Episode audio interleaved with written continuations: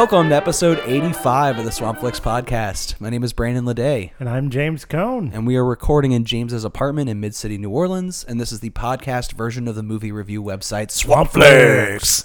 James, I've seen you socially a couple times since the last time we recorded. Which doesn't happen normally. no. what did we do? We went to that screening of In Fabric where that lady shushed us for laughing. And also, I dragged you to a drag show Which was amazing. I had such a good time. And you were um, accosted by one of the drag queens who lip synced a scene from a movie that you referenced on the show, like Which a week was so before. was so weird. Yeah, from Boomerang. yeah, that Eddie Murphy movie. Yeah, that was a very weird set of coincidences. It's wonderful. but yeah, I, I felt oddly in, intimidated.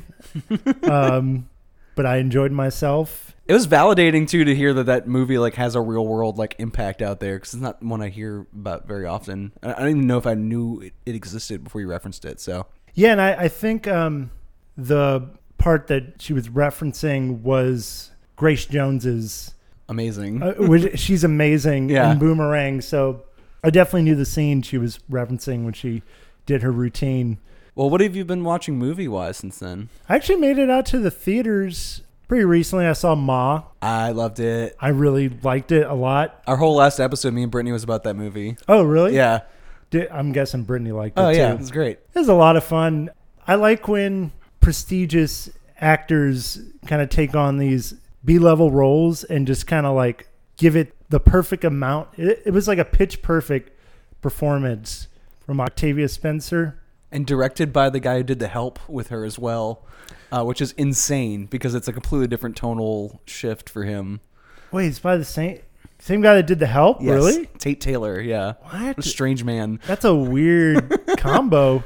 But yeah, that movie was a lot of fun. I really I really enjoyed it. we compared it to um, psycho biddies so like old like Bette Davis and um, joan crawford movies where they go crazy and like kill people with axes and stuff even though octavia spencer's a little younger than them uh, when she made this. She's like not even 50 years old yet. It felt like a part of that like whatever happened to baby jane tradition of Well, and I thought it was kind of a fresh take on that. It's like someone who in high school, I think like actually my mom was considered the kind of cool mom that would let you like have parties at her house and stuff and to see that like turned into this like horror thing was I don't know, that made me giddy. Cuz I feel like that's a topic that's very ripe for a horror movie. And it, it, it was interesting too. It's like this a more like psychological slow burn and then the last maybe 30 minutes is just outright like insanity. and even on both sides of that like there's parts where she's partying and then on like the flip of a switch is just like zoning out and like looking murderous Right. or like muttering the lyrics to like pop songs under her breath while like scrapbooking and I don't know, that switch is like breakneck speed and then later when she's actually killing people it's the same thing like she kills them with this like crazy look on her face and then a second later is like dancing and like having fun I yeah, it's like once that flip once the switch is flipped, there's she's full on psycho mode. Yeah. And once she decides to start killing people, she kills everybody she possibly can. So yeah, I, I had a I had a lot of fun. It was fun seeing in the theaters. Like I could tell everybody was enjoying it too. oh yeah a lot of vocal reactions So yeah, that that was really good. Um, what else did I watch? Uh, this morning I watched Border. I think it came out last year. I just watched that an hour ago. Oh man, it, I I remember seeing the trailer. I was like, this is a very strange movie. I guess it's like thought it was just going to be a troll love story, and the actual movie is like way darker and weirder than I- Somber. and yeah, and somber, and it does have. Is it Norwegian? It's Swedish. Swedish. Yeah. O- okay. Well, It was actually Sweden's submission to the Oscars for best foreign language film, and obviously did not get did not nominated. get no- it's too no. weird for that.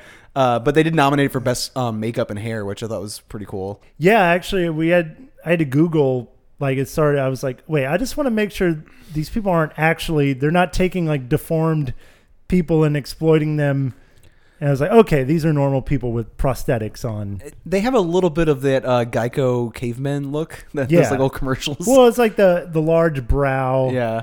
But man, it was like a yeah, a very somber, strange journey, and it, the story went in some very dark places that I was not anticipating. And has some of the most exciting and some of those vile sex scenes I've ever seen in my life. That is that is one of the weirdest sex scenes I've probably ever seen. The one you're talking about, I loved, but there's other sex in the movie that's like really hard to like listen to. Uh, Oh, yeah, I, don't want to give you- too much away. Yeah, yeah, I know what you're talking about. I mean, we are going to talk about this on an episode, you, me, and Britnee coming up. So we're going to get into it more in depth. But yeah, the movie goes some really fucked up places. Yeah, I did enjoy it. I just was kind of taken aback at how strange it was.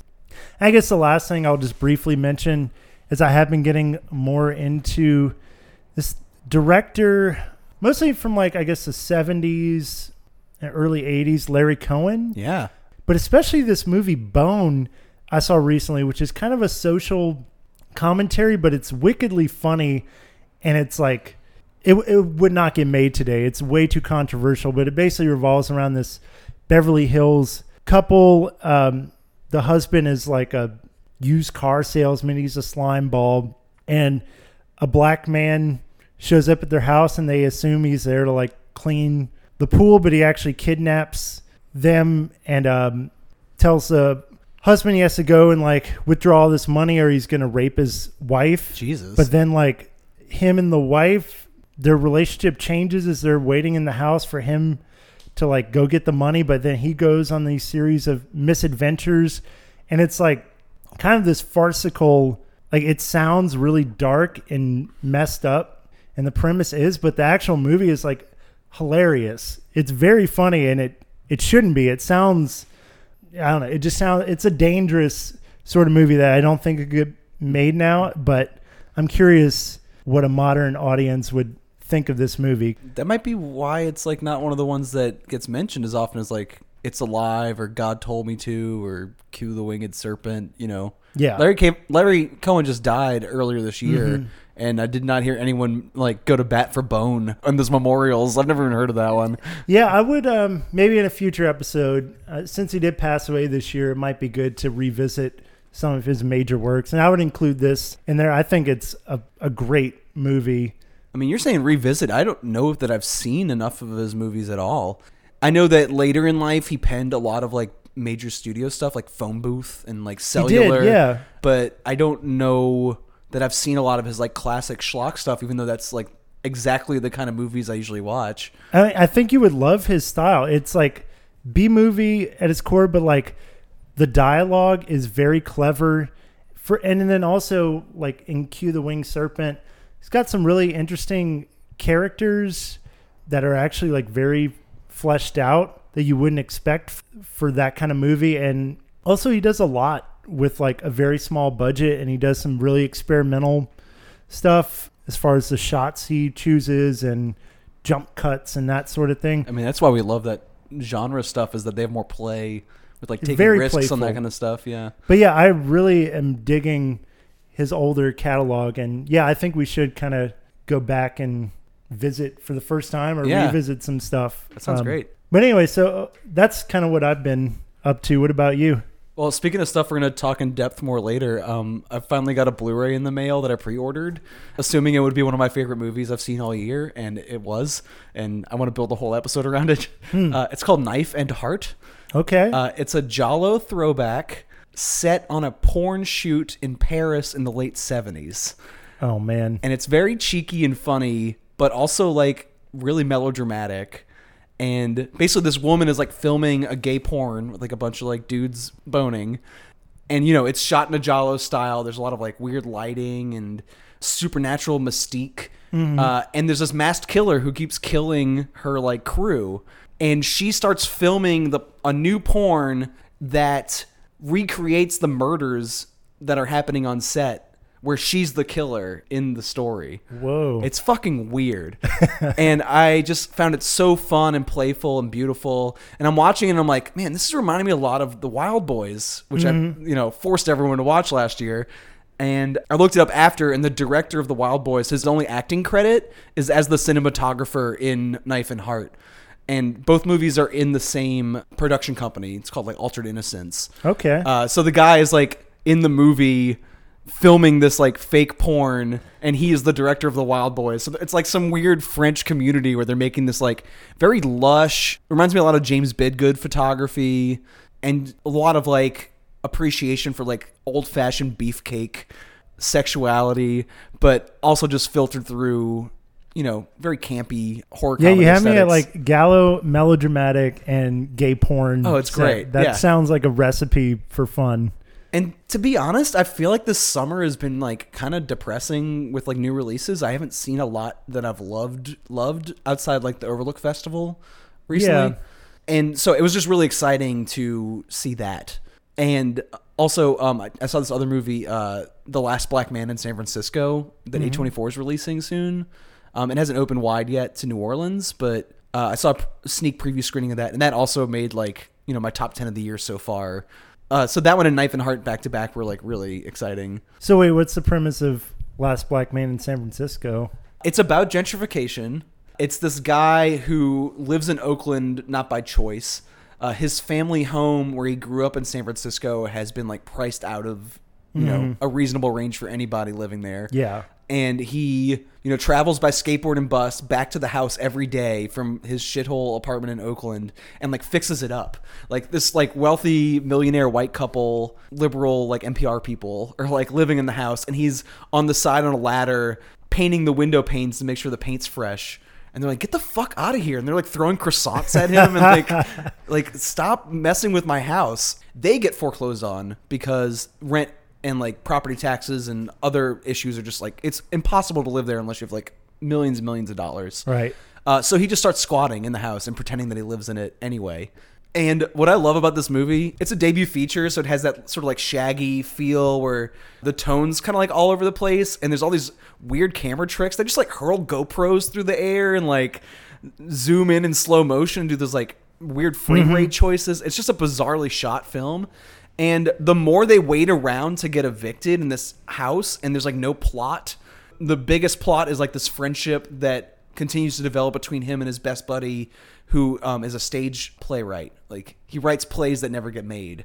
And the more they wait around, the more the movie feels like a play. It feels like Waiting for Godot or No Exit or Rosencrantz and Guildenstern are dead. It's like this existential, surreal play about gentrification and how they're like ghosts living in this like city where they're not invited anymore, and at any Damn. time they'll be evicted, uh, and who knows when. Uh, it's it's really fun. That sounds movie. good. Yeah. It'll probably be in New Orleans in the next week or so. So I would Okay. recommend seeing them on the big screen just because there hasn't been a lot exciting stuff lately. Yeah, I saw. I was looking at some, you know, best movies of 2019 so far because we're about halfway th- Yeah. through the year, and I've seen a lot the stuff on those lists, and none of it really thrills me. I mean, I could rattle off some favorites. I think there's been some great movies this year. Yeah, In Fabric, which we saw together, was great. that would be in my top five probably. The two I just mentioned, I think, are really good. I really loved Climax from Gaspar Noé. Saw that. Yeah, we talked about that a little bit Off mic, before. yeah. Oh yeah, loved it. I really liked Us, even though you didn't like it. Thought that was fantastic.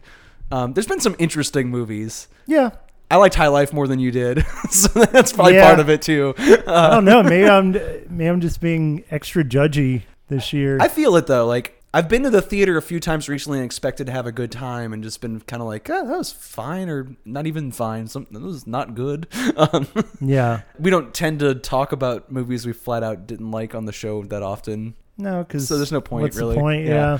But yeah, I, I was definitely getting that like summer bummer feel where like every week was some Disney release I didn't want to see. It's like Aladdin or Toy Story 4 or what have you. And it was nice to see two movies in the same week that were like really great. Nice. Yeah, I'm definitely gonna check those out. Yeah, if Last Black Man in San Francisco opens in like Broad or at Elmwood, I definitely recommend going out to see that when that opens. New Orleans Film Society membership is what got me a previous screening for that. Cool. And they do those um, Sunday screenings at the Prytania that are free at like 10 a.m. And I see some good classic movies in the meantime. They play Hitchcock all the time. And we saw a Busby Berkeley musical there recently. Hmm. So you can still see good movies on the big screen even if they're not new. Uh, well, today we're going to be talking about some older movies too that we also have mixed um, opinions on as well. I, I mean, you might have mixed opinions. I I loved it. I'm the one that recommended this yeah. episode. Last time you and I talked, you mentioned that you were watching a lot of films from Adrian Lyne. hmm and he is most well known for, I would say, his erotic melodramas from the 80s and 90s. And Yeah. that's what we're talking about today. Yep. And all that's coming up to you Right right, now. now. Suppose I were to offer you $1 million for one night with your wife. I'd assume you're kidding. Let's pretend I'm not. What would you say? He'd tell you to go to hell. I didn't hear him. I'd tell you to go to hell. And now it's time for our movie of the minute. This is where hosts of the show bounce back and forth recommending films to each other. And it was James's turn to pick the topic this time. Like I said, it was Adrian Lyne's erotic melodramas. What stood out to you as like the best of the erotic melodramas, or like the pinnacle of what he was doing with those? I honestly, I am a fan of all of his stuff. I think maybe we'll start with Indecent Proposal and kind of work our way back. That's one of the later ones, yeah. I mean, it was was it his no Fatal Attraction would probably be his most successful. But I I remember when Indecent Proposal came out, it was a pretty big hit. Like it made a lot of money, and it was definitely water cooler. I wrote this down just because it's insane, but it made two hundred and seventy million dollars on a thirty-eight million dollar budget. Which, for an adult drama about like feelings in 2019, that would not happen at all. Right. There's just like no way. It was a different time, I guess. Yeah, I mean, we'll we'll definitely get into this with his other movies, but this one in particular kind of has, I think, a hook that a lot of his best work has, where it's, what would you do if Right. blank? He's like the Larry Cohen of uh of like dramas because it's like a very specific um, premise, you know. When I think too, it he's able to like capture the zeitgeist in a certain way because with a movie like this, where uh, if you don't know the premise, it's pretty straightforward. It's a couple that they're in love, but they've fallen on hard times during the recession. They decide to go to the casino to try to like make a certain amount of money so they can keep their house. It's Demi Moore and Woody Harrelson, and anyway, they they get there and they lose all their money. They're about to lose their home, and then Robert Redford, who plays this like kind of sleazy, ultra rich billionaire. He's in Donald Trump drag. Like he has like Yeah. the thin blonde hair and the power, the red power tie. I think that is what they were. That was the inspiration for his so. character.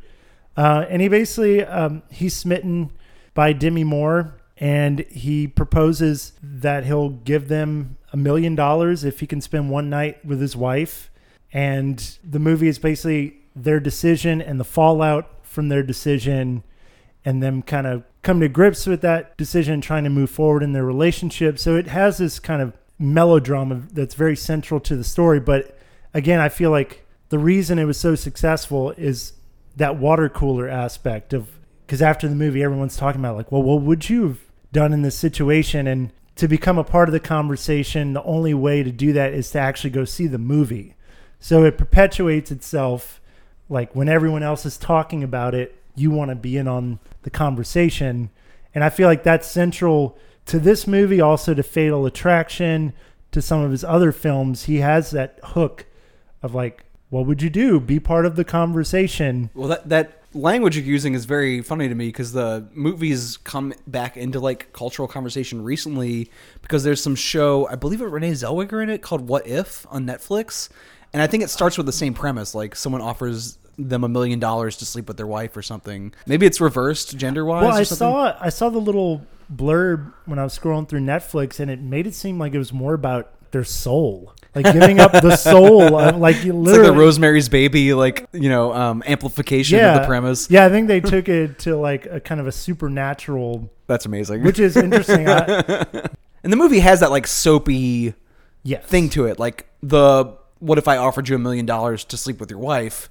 Premise of this. Like that is a starting point, and I think that's like a first act problem. Yeah. And then the rest of the movie is just them dealing with the fallout of that in this very soapy, like melodramatic way. yes. And you said you liked that about his movies, that they're very like mellow, they're sincere in their melodrama.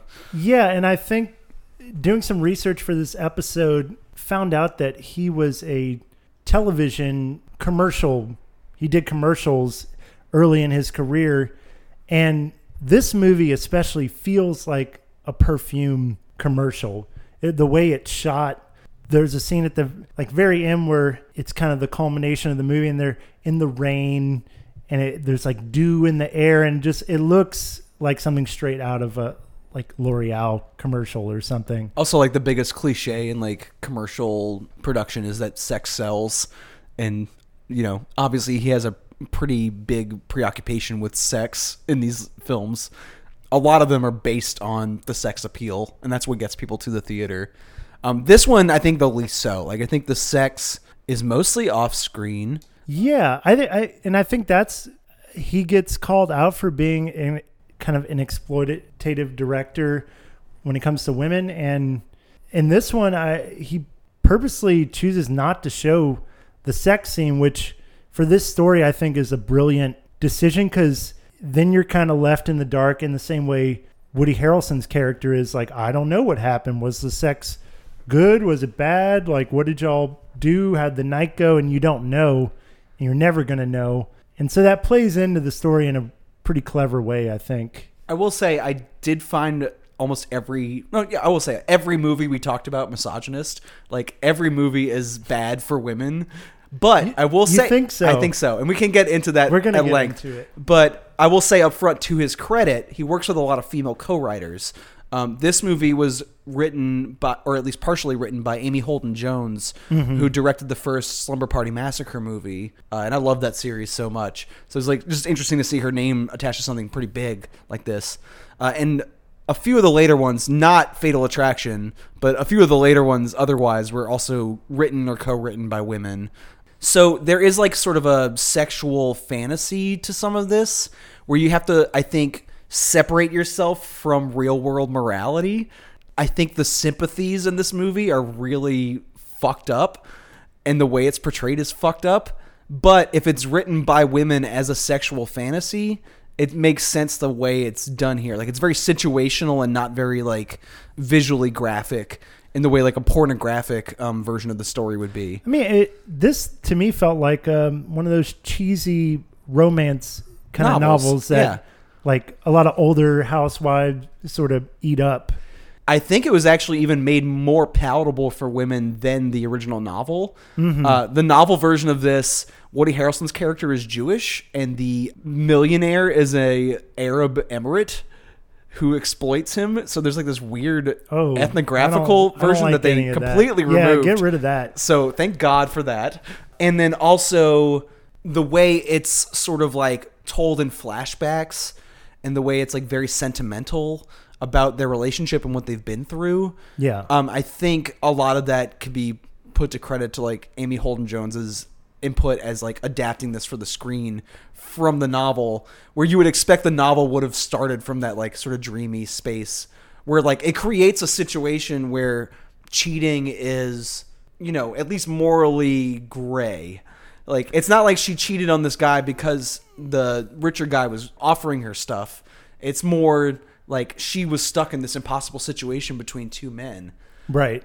But I think that's also where the misogyny comes from too. Once you start applying like real world morality to it, Yeah, but see, I, I struggle with that, and I struggle with that in all of his movies, and I think that's like kind of a big criticism that he gets throughout his filmography, and in this one, I I kept going back and forth because she is empowered in a sense, like it is her decision, it is her body. is it though? She did. I mean, she decides to do it. I mean, she's there's a coercion of the monetary incentive, but I don't know if that's that much different than how you know a lot of people will say like, oh well, prostitutes they have agency and they're deciding to do what they want with their body, and then other people say like, well, when you have the monetary incentive, they don't have full agency. So I kind of struggle like.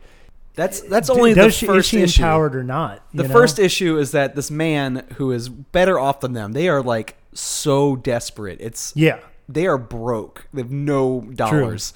Um, I think she's like taking back pennies and nickels from her For- tip for at the the, diner. yeah, that's uh, that's really pathetic. So that's the first thing. There's like a financial exploitation to this.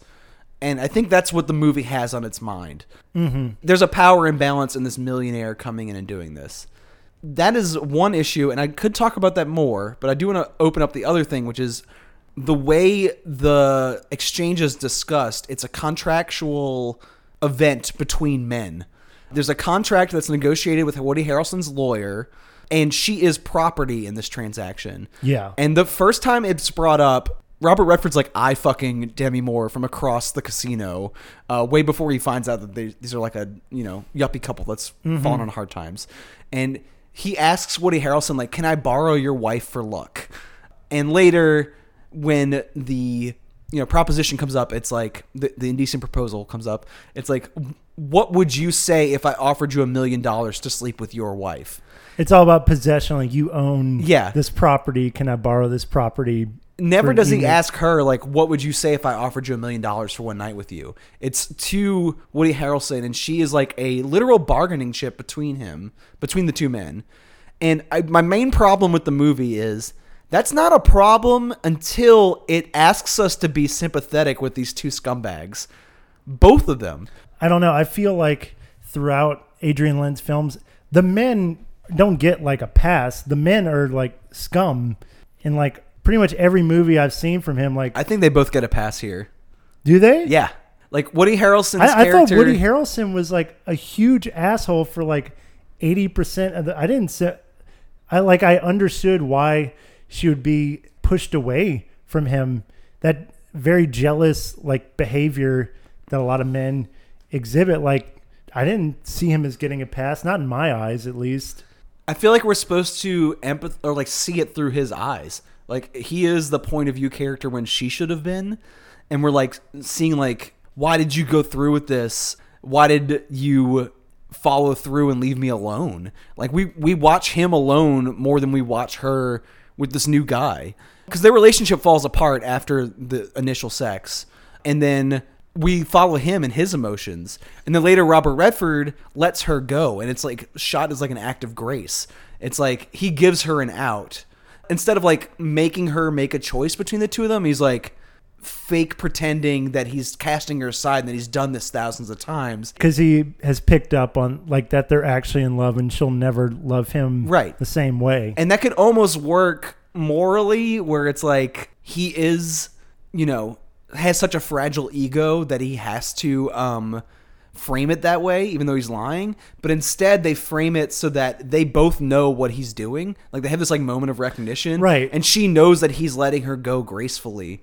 And we're supposed to kind of feel bad for him for being alone, like this poor little rich boy with all his money and no friendship.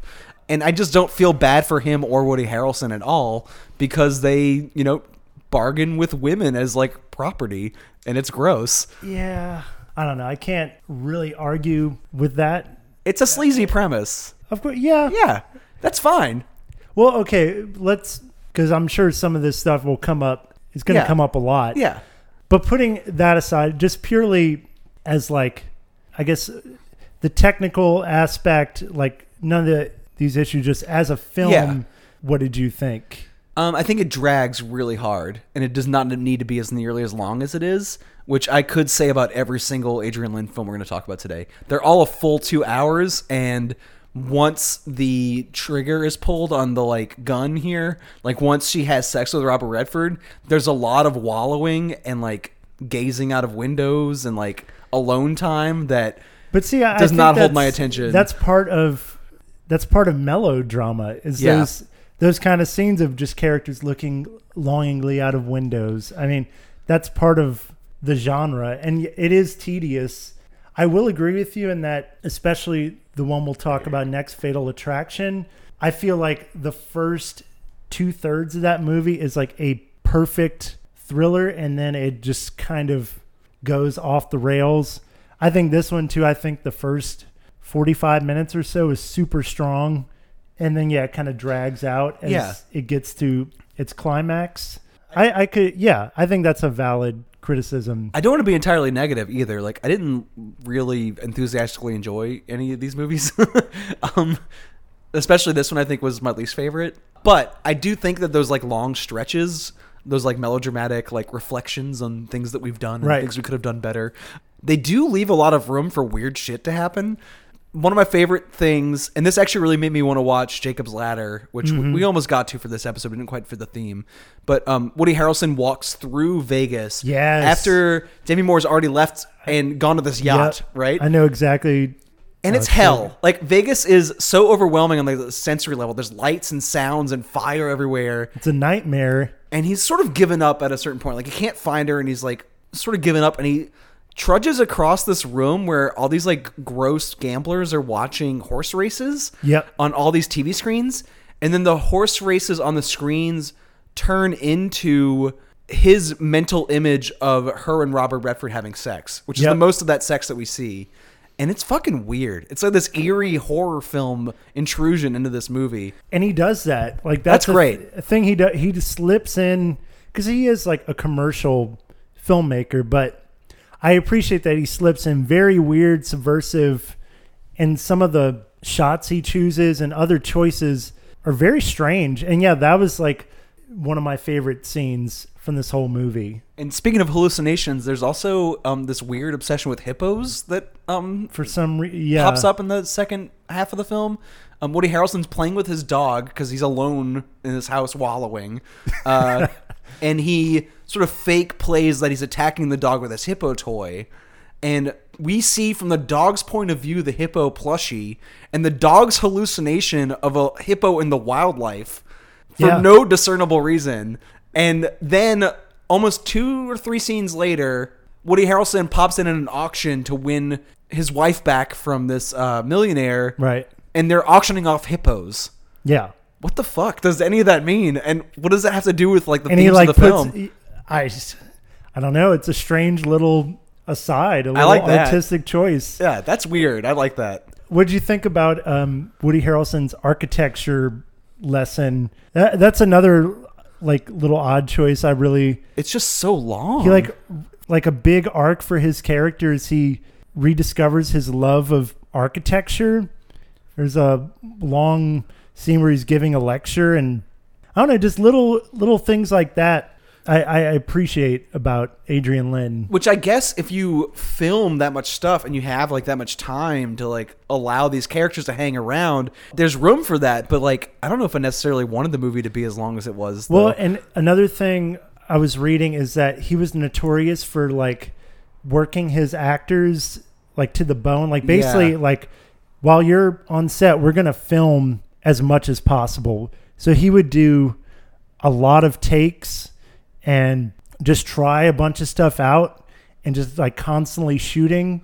And so I, that's the vibe I get from some of these longer passages where he's like, he has a ton of footage and he's trying to like make it work or like fit it in. Yeah, I, I listened to a recent episode of Switchblade Sisters, uh, and they were talking about this movie Unfaithful he did. Yeah. They have you seen that one with I haven't Diane seen that. Keaton? Diane Lane. oh, Diane Lane. Sorry. not Uh, and yeah, she didn't work for almost two years after that filming because he would shoot these like passionate sex scenes for hours and hours and hours. Yeah. and like she was just like I I broke like I couldn't work. I was physically and emotionally tired for two years. then that That, that, doesn't actually, sound cool. that sounds like so an here's- asshole. well, so we'll get into that because that's an interesting aspect. So his relationship with his female actors in the beginning of his career with Kim Basinger in nine and a half weeks, there was all this stuff written about how kind of the same thing with Diane Lane. She just was pushed to her brink, and he was like telling Mickey Rourke to like basically like be mean to her, and like manipulating his actors to like get a better performance. Which, when you're filming sex scenes, is a form of sexual assault. It's fucked really. up. Yeah. So he kind of got that reputation, but then like Glenn Close said like he was a joy to work with. Like I no issues. He brought out. So he's kind of had conflicting. I, I think yeah, some female actresses like he just pushed him too far or crossed the line, and others swear he's like a, a warm, kind person. So it's hard to like get a sense of what is this dude really like. Like I don't know. And I will say, across these films, I think the female collaborators he has are like what I find most interesting about the movies, and maybe that's why this one is probably my least favorite that we're talking about today. Because like, okay, Amy Holden Jones fixing some problems with the novel and like her screen adaptation of it, that's probably a good thing and probably made me enjoy the film more. But also, Demi Moore is not really on the screen as much as I want her to be. A lot of this movie is about Woody Harrelson's reaction to this Well, I situation. I read a interview with him where he says like she was basically hard to work with. Like that's when she was kind of at her peak of being like a superstar. And the, I mean, uh, this is his side, but according to him, like it was just difficult. He had to go through her manager and through bodyguards to even speak with her, and she kind of was like a diva, I guess, on set, and, and she didn't agree with where the character should go, and they were just butting heads.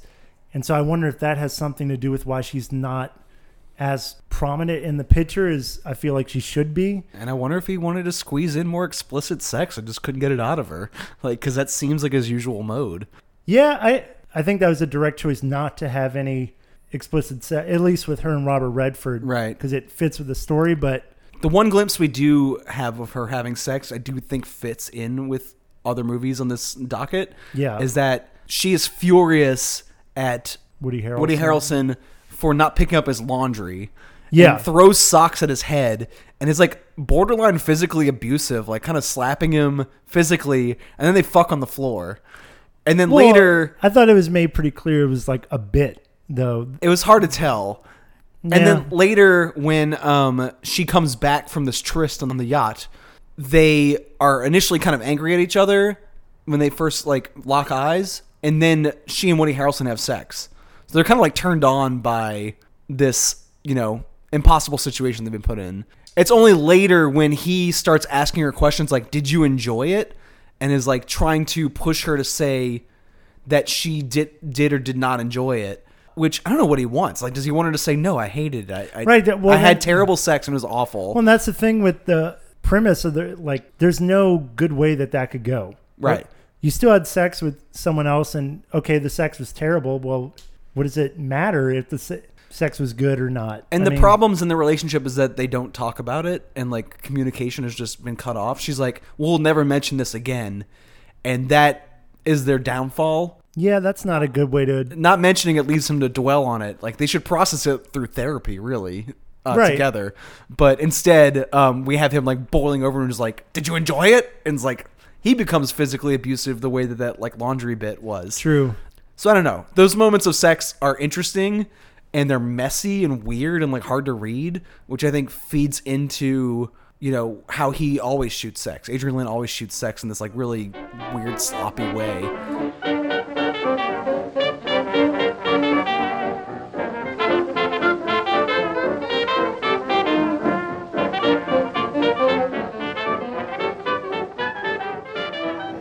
I was running wiser that all the interesting guys are always married. Well, maybe that's why you find them interesting, the fact you can't have them. Well, speaking of sloppy sexuality and um, really uh, specific premises, uh, I guess we should get into the next Adrian Lyne film, uh, which you picked to watch, which was 1987's Fatal Attraction. Yes. What what happens in that movie?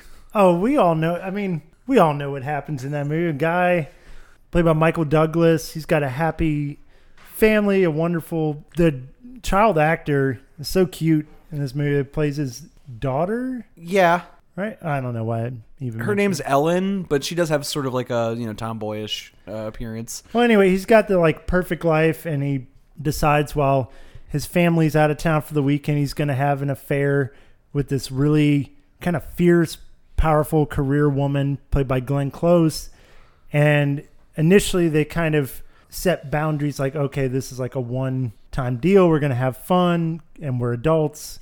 We can move on. But she does not go with that, and she becomes very manipulative, very possessive, starts stalking him, starts calling constantly, and it the movie is basically an escalation of her obsession with him, and it, then it turns into a straight up horror movie Right. at the end. And this is kind of like a genre of Michael Douglas films. Like he has this other movie, Disclosure, where like he sleeps with a woman who's more powerful than him at the office, and she like makes his life a living hell. Yeah, Basic Instinct, he's in that as well. I get these two titles mixed up all the time. there's something about Michael Douglas. He's really good at playing this like kind of smarmy asshole that you might not like like him, but he is the protagonist, and you still like kind of empathize with him. I don't. He has this quality about him where he's likable, but also a complete asshole. And Why is he so sexualized in all these films? I think he was the sex icon. It's very odd. And this is a man who casually said in an interview that he might have gotten throat cancer from eating out his wife too often, uh, which is hilarious. he was joking, right? That I don't think he was because Really? yeah, I think you can get throat cancer from like HPV, uh, and he was just sort of wasn't like married to Catherine Zeta-Jones. Yeah. Oh, what a he, what? he uh you know basically like bought himself a younger wife because he's a rich Hollywood man, and they do that all the time. I mean, and come then on, he, he's got some charisma. and then he orally charisma? serviced her so often that he got throat cancer, which It's a theory. and Glenn Close as well. Like she also her highest recognized role besides this maybe is like Dangerous Liaisons, Right. Uh, where she also plays like a highly sexualized character. And these are two people that I think are really good actors, but not necessarily the first people you would think of as like heartthrob, like sex symbols. well, especially Glenn Close. I don't think anyone would consider her a sex icon. Like, even if she might have played some of these roles, I thought her performance was like really, really interesting in that, like, she's obviously very sexual in this movie, but she's not like one of these bombshell starlets. Like, she has like kind of a rougher look that I think works for this particular performance. But I, I think she is an interesting choice cast wise. I think Michael Douglas is just He's just there. he's there. He's, He's, doing he's the what Wall he does. Street asshole. Like he's a Yeah. rich guy who thinks he can get whatever he wants, and No, nothing- and that he's problem. perfect for that Right. that role. But she's an interesting choice, and I and honestly, like she looks kind of scary. You know, like throughout this film, like at one point she's full Cruella de Vil, which she Right. would eventually play. But yeah, I think an interesting casting choice for her. like I was saying earlier, his or Adrian Lyne's like biggest pleasures to me are like what he brings with his like female collaborators. And there are no women co-writers in this film, but I do think Glenn Close herself like elevates the material in this like really interesting way. Yeah, and I think she, from what I have been reading, like she took this role very seriously. She loved this character. Yeah, and she did a lot of like research and went to psychiatric hospitals and I think what's kind of a shame about the movie is she ultimately was disappointed in how it turned out cuz ultimately she is seen as like a crazy psycho killer Right. instead of a mentally damaged person that pr- has like a psychological disorder, whether it be borderline personality disorder or depression or whatever. And they kind of explore that in the movie, but like I was saying earlier, it's a shame that they dropped that in the third act and go straight for the So, so much so that they redid the ending of the film. well, so the original ending was supposed to be that she commits suicide and frames him Right. for it. But then I guess they did it with test audiences, and American audiences were craving a more traditional. They wanted to see her punished, and Right. they uh, gave her like a full Norman Bates kind of like stabbing in the shower death. Like she goes to kill Michael Douglas's wife in their bathroom, and then she gets shot in, I believe, in the head or the heart. I can't Yeah, and, remember. and Close said in an interview, like there's a part in that scene where she's like st- stabbing herself, and so that was her still trying to like reinforce that this character is like self-destructive. So she's trying to add layers of nuance to this character, but I think ultimately they went with the more sensational, more mainstream Hollywood ending.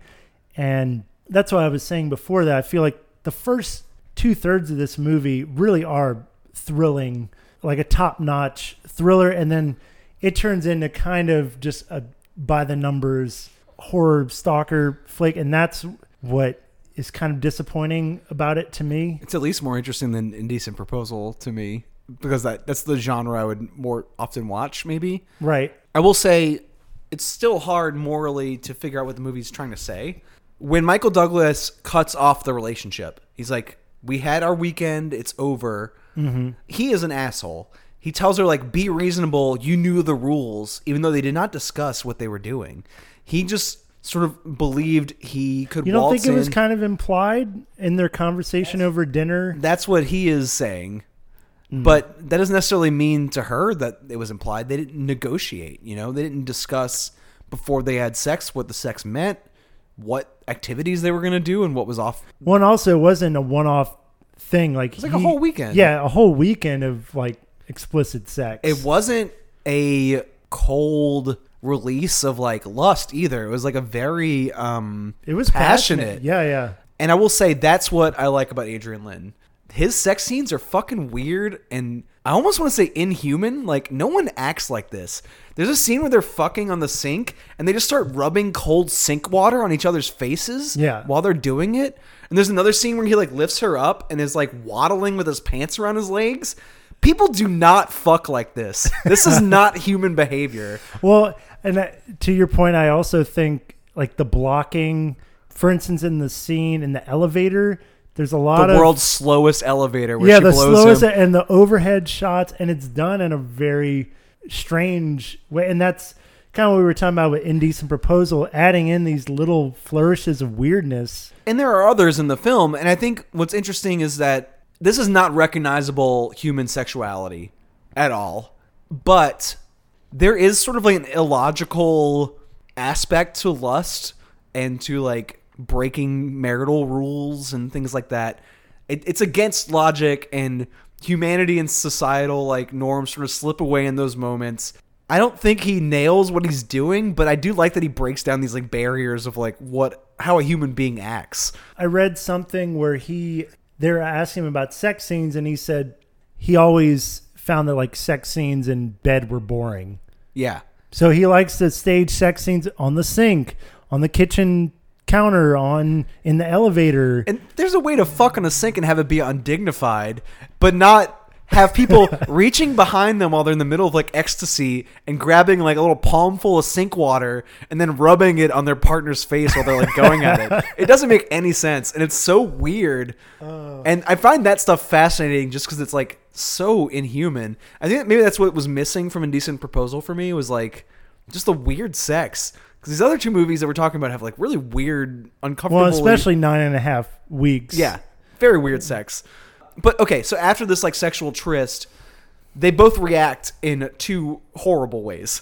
He is very callous and is like, "Well, this is over, and we had agreed, like you said, implied that it would be over now, and we're done." Right. And she's like, "You can't just throw people away like this after Right. you use them. It's wrong." Like she has a point.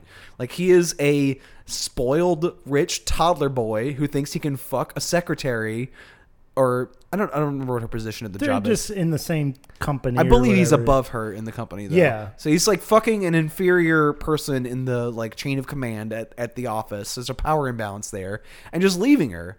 And while he is off living in this like fulfilled married life with a child where they have like rabbits on a farm and like this like cottage house, she is so bored and alone and sad and just flipping a, li- a lamp on and off and staring at the wall with nothing to do. And Yeah. obsessing over like what happened. and listening to Madame Butterfly. And, Yes. Oof. So that is bad on him. But the movie more, I think, like you were saying earlier, demonizes her because as soon as he says this is over, she slits her wrist and is like, "I'm gonna die today because I cannot live without you." I mean, that's starting at eleven. Uh, she like Yeah. she deals with everything at this like operatic height, uh, and basically systematically ruins his life and like threatens his wife and daughter for the rest of the film because of it. But see, again, like up until a certain point, it feels like a, a very real exploration of like severe bipolar or manic depressive, or it's never quite clear exactly what she, ha- but she has some psychological, like she needs help.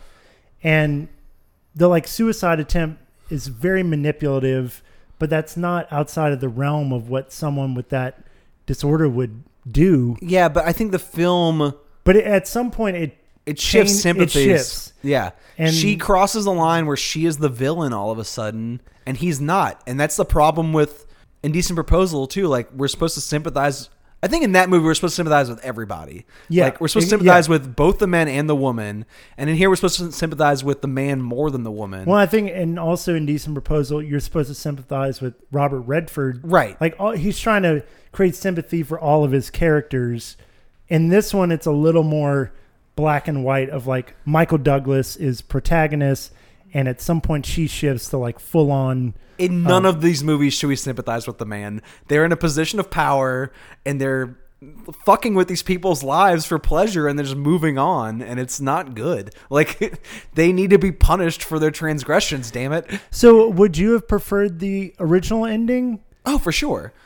I don't think it fixes the problems of the film, but I what my, one of my favorite aspects of Fatal Attraction is that it brings in Madame Butterfly as this motif, and it takes like the soap opera aspect of the the work, like literally, where they have this sort of connection where they both love this particular opera for two different reasons in their past, and besides their like instant hormonal like I need to fuck you uh connection that is their other connection is that they love the opera and there's this sort of like grand tragedy to her mental illness as you're sort of framing it and she framed it when she was conveying the character Right. that naturally plays out with this Madame Butterfly ending where she basically commits seppuku in the last scene and slits her own throat.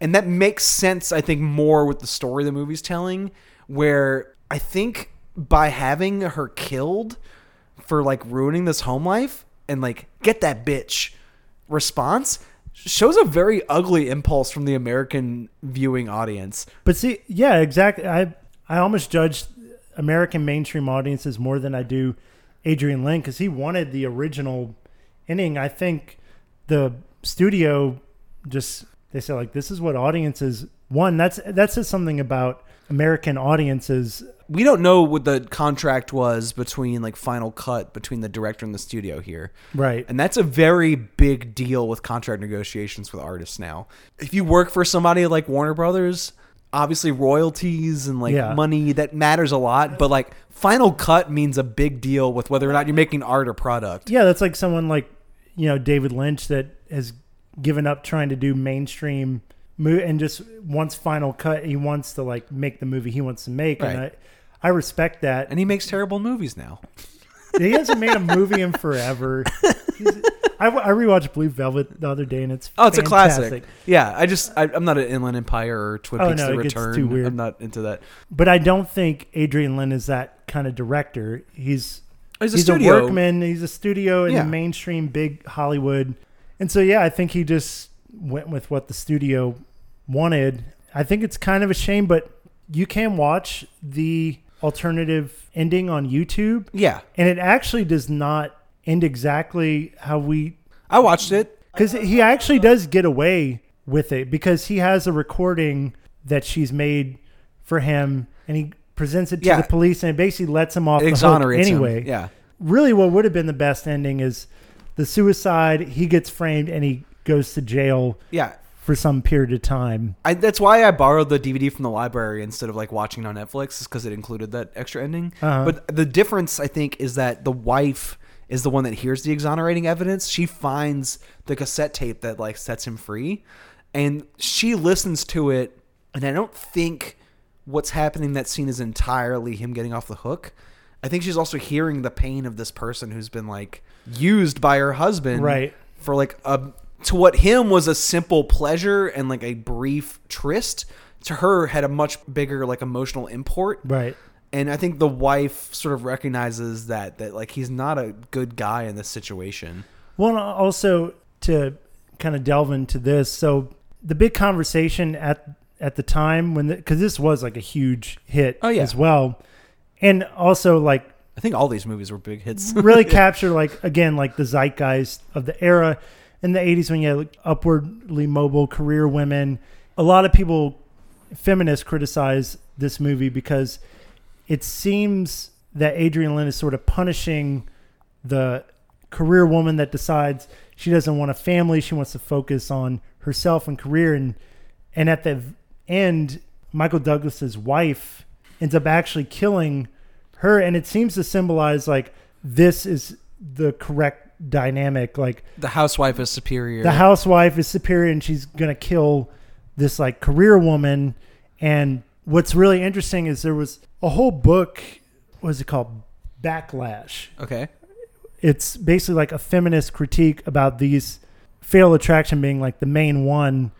And so that was written in the 80s and i don't know if you caught this but in indecent proposal a receptionist at the nail sal- or she's like filing her nails like a secretary she's reading a copy of backlash and he, i read an interview where he even said like he did that to kind of poke fun at the feminists that have like constantly critiqued his movie. So it was like a But little the feminists have a point. Like, no matter how this movie ends, the one of the main points of the film is like women be crazy.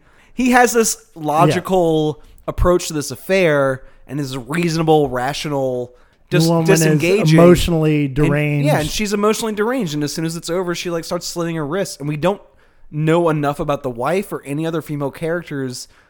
We have no other depictions of women's inner lives in the film besides Glenn Close being at an eleven, like Yeah. Madame Butterfly level emotional peak. And yeah, I, I think the movie has problems with women. And the only saving grace there is that Glenn Close loved this character and like gave it some weird emotional heft uh, that maybe even like surpasses what the script afforded it. But but again, I think she was ultimately disappointed with how people perceived Right. her character. So I don't think her intention for that character really came to fruition. So yeah, it, it's you know problematic, as they say. I I don't have a problem with problematic art. Like most of my favorite art's problematic. I just think it's worth discussing the moral like implications of what the writing is saying about well, the characters. Well, the la- so the last thing I'll say about the moral implications and what really bothered me in regards to Michael Douglas's character is the aspect of her being pregnant. So when he finds out that Glenn Close is pregnant with his child, is she though? is she? Is she not? I don't know. I think she's making it up. I I thought she was, but we don't we don't really know. And women are like that, you know. They'll just trap you with these pregnancies that you can't prove. Yeah, well, It's a fucked up movie, man. well, I'm not I'm not going to get into personal right? history, Yeah.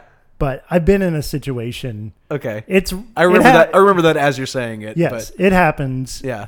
So that's something I kind of connected with in the movie. Like, oh, is she lying? Is she not? Like, I don't know. I'm rewatching Downton Abbey right now, and that's like a main um, plot line in the episode Oh, I watched really? today. Yeah.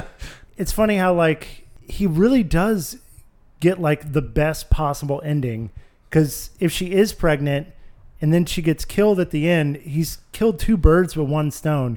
He's got the crazy stalker woman got rid rid of, and the child she might be bearing is also rid. So all his problems are completely washed clean at the very end, and that sort of bothered me. Like he didn't have any real repercussions for his shitty behavior. And I think um, that is what makes him the protagonist and like I don't want to say the hero, like he's not faultless, but he is our point of view character more so than she is. And I think that's why I like the last movie we're going to talk about. I guess we should bring that in now. Yeah. Nine and a half weeks uh, was Adrian Lyne's like first big hit in these like erotic thrillers. Uh, It's from 1986, so it's a year before Fatal Attraction and like many years before um, Indecent Proposal. And I think in that one, it's pretty inarguable that Kim Basinger's character is the Protagonist. protagonist. Yes, she is the point of view character. Also, that one had more female input on the writing end. This woman, Susan Kernochan, wrote the screenplay. Uh, there's a novel by Elizabeth McNeill that like started the whole thing. It was adapted Right. from a novel, and we see this like sort of like sinking into kink and bondage play and like S and M. S and M materials through this woman's eyes.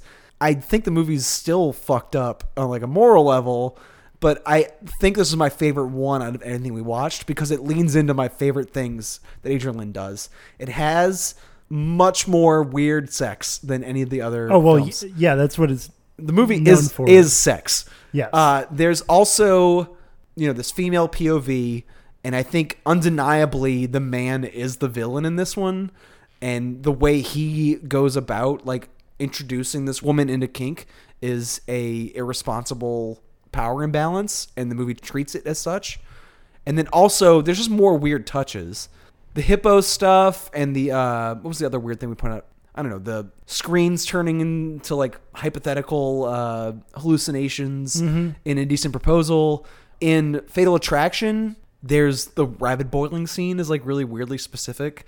And then there's also this shot of uh Michael Douglas in the park from his dog's point of view, which is like a really weird aside Yeah, in nine and a half weeks we get kids farting the theme song to jaws not really but and then we get this like flower delivery guy who dances oddly that was definitely my strain. Like the strangest like little side character.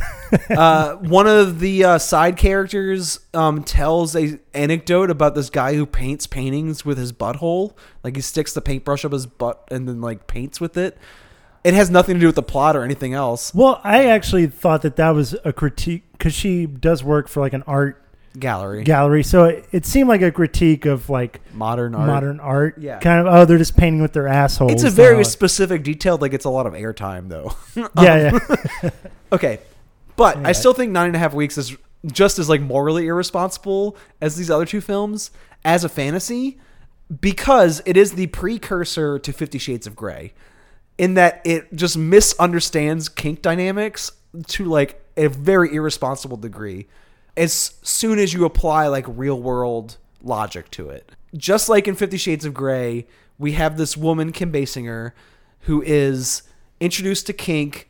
There's a power imbalance where this guy is more experienced than her. He's played by Mickey Rourke when Mickey Rourke was still like relatively attractive. He was like a handsome young man. yeah. And he just starts doing things to her without negotiating what they're going to do before they start. when it, it start and it starts very subtle to like that's one thing I kind of like is the progression, like the subtle power dynamics and the way Yeah. he exploits it, and then it just escalates.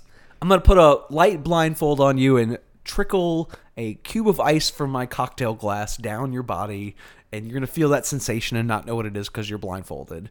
Uh, that's the start. And then later he has her crawling around on all floors and he's like throwing money at her and like fucking her in these like dirty stairwells and I don't know. It gets gross. But there's like a fantasy to this where like negotiation of what you're going to do in bed is not necessary. In real life, that is 100% necessary. like you should discuss the things you're going to do before you do them. Right, but again, that's projecting the real world. Right. I think in the world of this film, Right. they're negotiating, but it's like unsaid. And I think eventually her character arc is she learns, like, no, this is my, I won't keep continuing this. I'm breaking this Well, off. she keeps saying no stop through a lot of the scenarios, a lot of the scenes they're doing, and he continues on. He's like, "Oh, you like it." And Yeah. yeah, it's he's like challenging her boundaries and that's supposed to be sexy when in real life that is assault. It works for the movie, I think. And what I like about the movie is that it has the most like weird sex, that like sink water sex from Fatal Attraction. This movie's just like A of with that. that. Yeah. Uh, and it's really fun to watch. And I'm all for more sex in movies. Like I want all movies to like acknowledge that the only two interesting things about life are sex and death, and that is it. We Yeah. are so boring as a creature besides those two things. um, and I like that the movie does that, but it also sort of romanticizes this like poor little rich boy who can't like open up about his feelings and like hides them away, and basically abuses her. Like he isolates her from her friends and only wants to do what he wants to do and doesn't really ask her what she's interested in. I think another way it misunderstands kink is that he this is this is kind of controversial. I don't know if this is something I should say. Say but- it. Okay. I think with kink scenarios, what usually happens, this is not all the time, but usually what happens is there's a play, like a transgressive play with power dynamics. So like someone who has more power, like him, he's this like rich Wall Street asshole who seduces this like you know, assistant at an art gallery. She's kind of like low on the rung of power. Usually, the rich Wall Street guy, the way he would get off is by having her do things to him. You know what I'm saying? Like he would be the bottom in these scenarios. Well, because it's like subverting It's the yeah, power. that is where the titillation comes from is like subverting their power dynamic. And that's what a lot of like kink scenarios work out as. Instead, you have this like rich guy like sort of extorting and abusing this woman who is turned on by him and just does things that he wants. And he acts like a sadist throughout it cuz that's what he is. But it, I mean, isn't there an interesting story to, that's told there again with her progression of like doing kind of what this man wants, but eventually coming into her own and deciding like, no, I I won't let you just control me and bring me into these things that I don't want to be a part of, and eventually that that's why I really got a catharsis at the end when she finally puts her foot down. It's like, no, I'm not. I do think that last thing's interesting. Yeah. Basically, he finally opens up about himself emotionally. Is like, these Yeah. are things about my life I was not revealing to you. Because basically, all he wanted to do before that was have weird sex. Yeah, and doesn't she say something to the effect of like it's too It's too little, late. too late? It's Yeah. too late. I wish we could have had this conversation in the beginning. So it does seem to be ultimately saying like again, sort of like the indecent proposal, like it's about communication and you should have like been honest and open with me in the beginning Yeah. and not waited until I'm leaving to unload all this stuff. So I I don't know. There is something ultimately I think kind of empowering at the end, but But I know what you're saying. largely, it is a very Fifty Shades of Grey Yes. situation where it's For, like um, the majority of its runtime. it feels like someone who's very inexperienced with like kink play, like showing it as it is. And it's Right. like, well, th- not really. Um, I think one of the closest things it gets to it is um, it actually of the movie Secretary. Have you ever seen that with like James Yeah. Spader? Great film. Yeah. But um, in this situation, he gives her a wristwatch, and he's like, "At noon every day, I want you to think about me and masturbate." And she does it once that we see, Mm-hmm. and that to me felt very like kink oriented. You know, in the future, at this like specified time, I want you to do this specified thing, we're both going to get off on that. Yeah. uh, that's great. Like they do that, and it's actually kind of hot. She's like touching herself and playing with this like slideshow of like Art? modern art, Modern art, slides. yeah. And it's kind of like the movie working at its best. The rest of the sex scenes are just so fucking weird. Like, there's a scene where she cross dresses as a man and they have sex in this nasty stairwell because people mistake them for like homosexuals and try to jump Oh, them. yeah, no, they they fight them all and like beat up these homophobes. That was a weird little aside. I like that that feels like weird erotica someone would write. Like it's so illogical to like human behavior and like how the world would seek out, but it feels like someone like writing an erotic story. Like this turns me on for whatever reason. Yeah. Uh and I like when stuff like that shines through and like doesn't get edited out. And the the food stuff, which I think Yeah, there's like a splashing sequence where he like blindfolds her and just rubs food all different over food, and it's not as it's not just like strawberries and whipped cream. It's like jalapenos. jalapeno peppers. that was not a erotic scene to me. I can almost do the same thing with that sink water scene in Fatal Attraction where it's like they're drunk on lust and that's why they're acting irrationally. Like their sex is not hot in like a traditional way here. They're just drawn to each other and just doing, Doing weird whatever shit they to each do. other's bodies. Well, okay, so one thing I was kind of thinking with these movies is we're we're calling them like erotic thrillers or melodramas, Melodramas.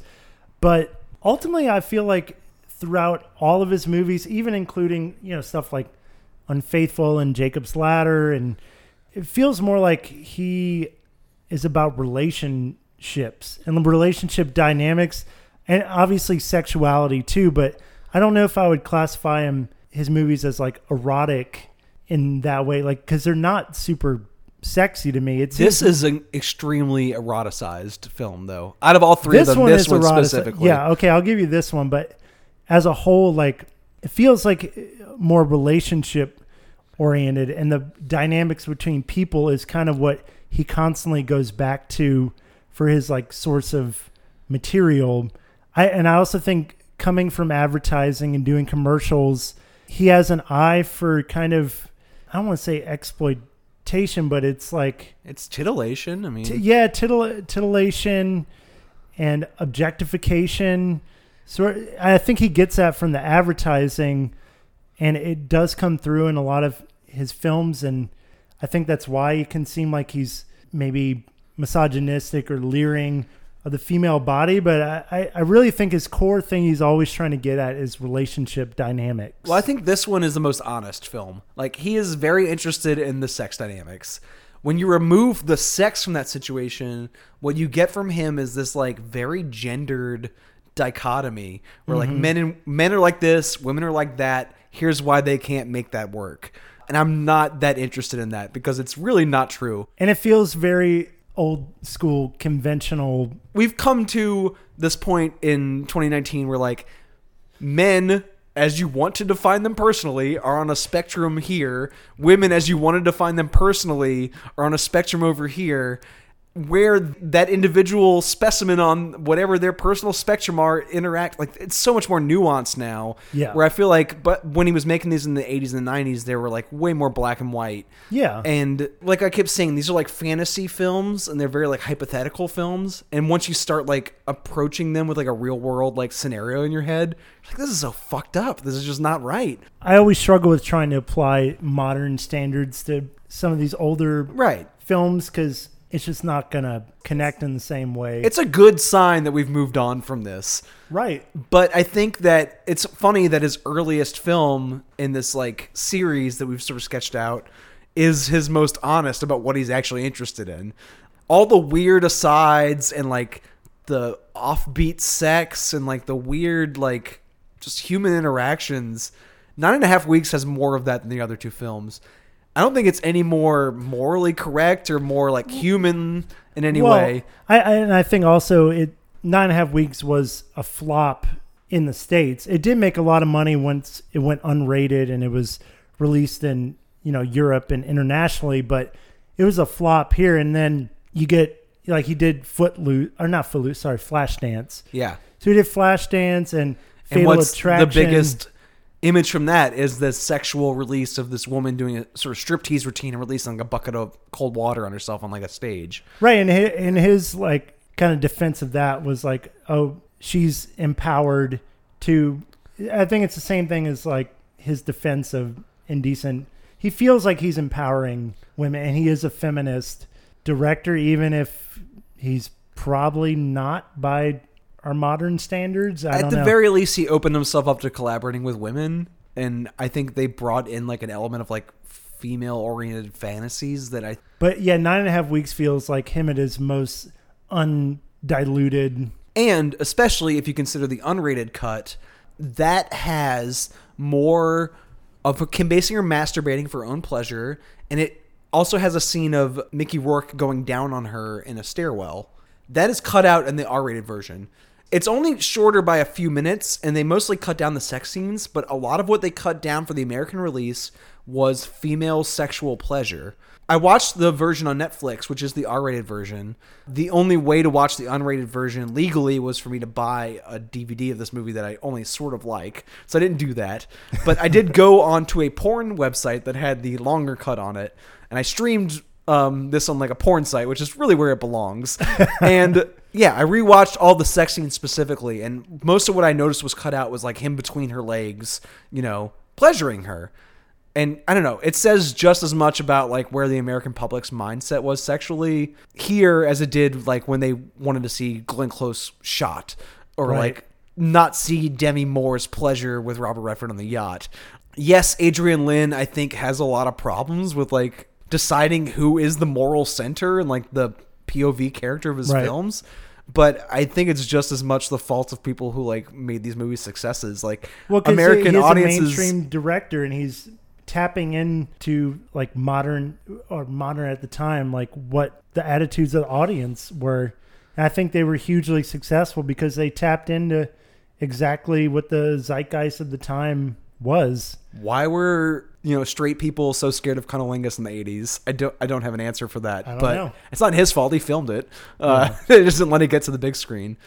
This i think i think this was the most exciting film because it had like all of his best impulses in it for longer. But i think yeah indecent proposal i could see why you would single that out as like the most melodramatic and the most sincere out of any of the films here. Like in nine and a half weeks the moral conundrum at the center is safe for the end, where he's like, "Yeah, uh, this is actually what I'm like and what my family's like." And she's like, "Yeah, it's too late. We didn't do that for the last two hours. the movie's Right. over now." In Fatal Attraction, there's that moment where they have to negotiate that the relationship's over and cut off, and they both disagree on that. Yeah. Michael Douglas wants to leave and she wants to hang on. And after that is the fallout of that decision. But that's a very small chunk of the film is them like saying like what did or did not happen between them, like what it meant emotionally and what it meant sexually. Mm-hmm. It's a very brief blip in the film. And Indecent Proposal actually like all they do is discuss the the dynamics of like the romance. So yeah, I think that one and nine and a half weeks are at two opposite ends of the Adrian Lyne spectrum. Well, it's like levels of communication. yeah, And maybe indecent proposal maybe over communi- They're just constantly like talking through their relationship, minutia. Yeah. I, I don't know. I I really I guess the kind of in conclusion, I think the discussion we just had is exactly why I like Adrian Lyne. Is, They're interesting to talk about. They're interesting to talk about, and they're yeah they're dated in their I guess politics or but I think he I don't know he has like an interesting I don't know. If for like a mainstream director I like his more weird tendencies and I like the melodrama and I like the what would you do in this situation that kind of all of his movies seems like that's always where the initial idea comes from is these like moral hypotheticals. I don't know and he just turns out huge hits that seem to capture where the culture is at the moment and yeah so that's why I think he's kind of important to talk about They're all too long. That's my main complaint about all of and them. if you shaved off like 30 minutes from each of them, they'd Even nine and a half better. weeks is long stretches where no one's fucking, and I'm like, what is? What are we even doing here? like, that's we know why we're here. This is basically like porn. Where, where's the porn? um, and I kind of want to know, like, what do you think we didn't discuss today? Because I know you watched more than these three films. Jacob's Ladder looked really interesting to me, and maybe we should revisit that. But are, there any other like films from him that are like standouts? I mean, Unfaithful would have fit perfectly in this exact same. that's the Diane Lane film. Yeah, yeah. with Richard Gere and The Switchblade Sisters episode is really good on that. If you want to like listen to two Yeah, people I do. discuss it, yeah. yeah, Jacob's Ladder is kind of an outlier. Vietnam War flashback. yeah, horror it's like film. a hallucinogenic Yeah. flashback. I think you should watch that one. That's him at his absolute strangest, and it's none of the sexual stuff. He kind of takes that weird energy and puts it in a different um, sort of film, and I think it works incredibly well. So you should check that out. I was almost Um, getting like Ken Russell vibes from like, Definitely. I was reading about that. Yeah. yeah, but yeah. I think we touched on his major work. Okay. I mean, these three especially, I think, really sum up his career and the themes that he likes to touch on and his point of view. I'm gonna be honest. I'm not super sold yet. I, I do think the two things I'm like most curious about now are like Jacob's Ladder and another nine and a half weeks. Like, why is there a sequel to nine and a half weeks that also has Mickey Rourke in it? Yeah, I was reading it. I'm It's- curious about that. It's supposed to be like really bad. Why does it exist? That's why I to know. and it came out like many, many years later, so weird. too. So, yeah, I don't know. I'll have to save that for another day. Well, the next time you come back, we're gonna be talking about border. So there's gonna be more weird sex discussion stuff. with like weird moral issues like hanging in the air. And trolls. Um, I do think these movies all tested my patience one at a time, but as a whole, like I think it's an interesting topic. All right, good. And I was also like surprised to learn that they're not like well regarded by film nerd people at this time. No. Like Adrian Lyne, even though he has all these hits, like he's not like a well lauded. He's not, Yeah. which kind of makes me like him even right. more. Yeah, it's kind of like it's a, more of an underdog story now, even though he made millions of dollars off of each of these films when he Maybe, made them. maybe we'll come back around. Yeah. But We'll talk about Border in a couple weeks, and um, of course, every day on SwampFlix.com, there's a new post. Usually, it's movie reviews. Every Thursday, it's what's playing in New Orleans this week. I will say the weekly podcast experiment has come to a close, um, so there will not be an episode until every other week from now on. Maybe with some Lagniappe episodes in between, Yeah. but. It was too much. We tried. It did not work out. no one pays us to do this, so we're, we have to work on our desk jobs in the meantime. unfortunately. And we'll see y'all soon with more weird sex movies. Yay. Bye, everybody. Bye.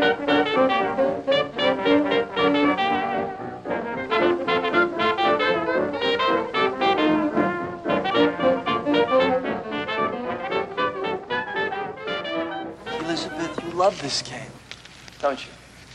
I hate it. Don't you love it? I hate it! You love it.